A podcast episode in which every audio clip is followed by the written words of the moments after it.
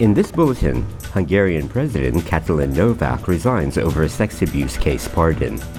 17 people are killed in Israeli airstrikes in Gaza's Rafah. And in football, Brisbane Roar stunned Melbourne City 5-1 in record ALM turnaround. Good morning from the SBS Newsroom. I'm Assam Al-Ghad.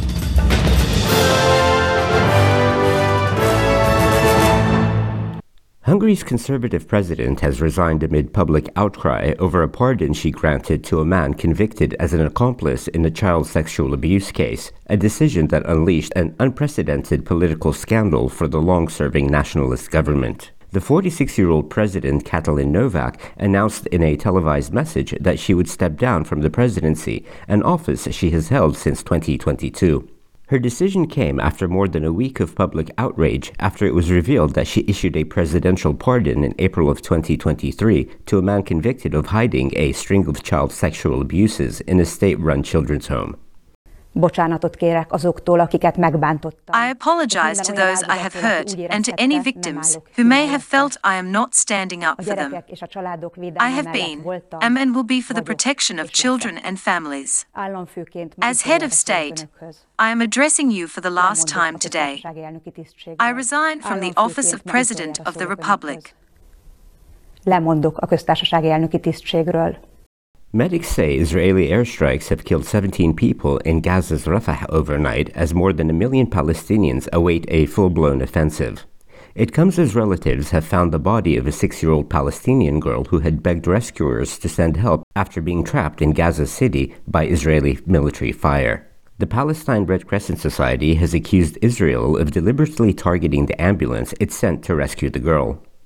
Israel have not yet responded to the incident, but have previously accused Hamas of using ambulances to transport its weapons and fighters. Candidates backed by the party of jailed Pakistani opposition leader Imran Khan plan to form a government, a senior aide to the former prime minister says, urging supporters to peacefully protest if final election results are not released. The South Asian nation of 241 million people voted on Thursday in a general election as the country struggles to recover from an economic crisis and battles militant violence in a deeply polarized political environment. Both Mr. Khan and his main rival, three-time former Prime Minister Nawaz Sharif, declared victory on Friday, increasing uncertainty over who will form the next government at a time when swift policy action is needed to address multiple challenges. The results mean the parties must enter coalition talks, only prolonging the instability. Aleema Khan, Imran Khan's sister, tells SBS she's confident Pakistanis want Mr. Khan as their leader and will prevail. I think Imran Khan predicted it months ago, that when the people take a decision that they will want a change, there's nothing that will stop them. Tasmania's minority government remains in suspense over two powerful independents as the Labor Party positions itself for an early state election. Jeremy Rockliff, Australia's only Liberal premier, has fallen out with former party colleagues turned independents John Tucker and Lara Alexander. The two rejected a new deal by the premier that would have prevented them from voting against the government, with Mr. Rockliff threatening to trigger an early election if they did not agree. Mr. Rockliff says he will now set time to consider and consult with his colleagues and that he wants to ensure stability and certainty for the people of Tasmania. Investigators have renewed their appeals for CCTV and traffic camera footage almost a week after mother Samantha Murphy disappeared during a run. The 51-year-old woman was last seen leaving her home in Ballarat East to go for a run in the Canadian State Forest last Sunday. Despite extensive searches in the area over the past week, no sign of her has been found.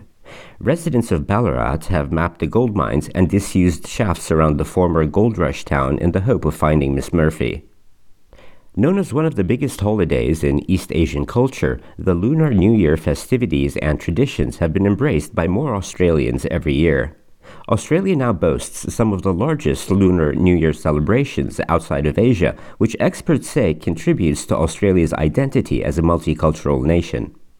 The city is organizing a 16-day party with food, music, arts and performances, as well as one of the biggest dragon boat races in the Southern Hemisphere.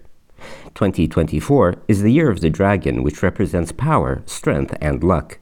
But although the Lunar New Year can contribute to greater social cohesion, Dr. Shanti Robertson, an adjunct professor at the University of Western Sydney, says that it is not a panacea for major problems.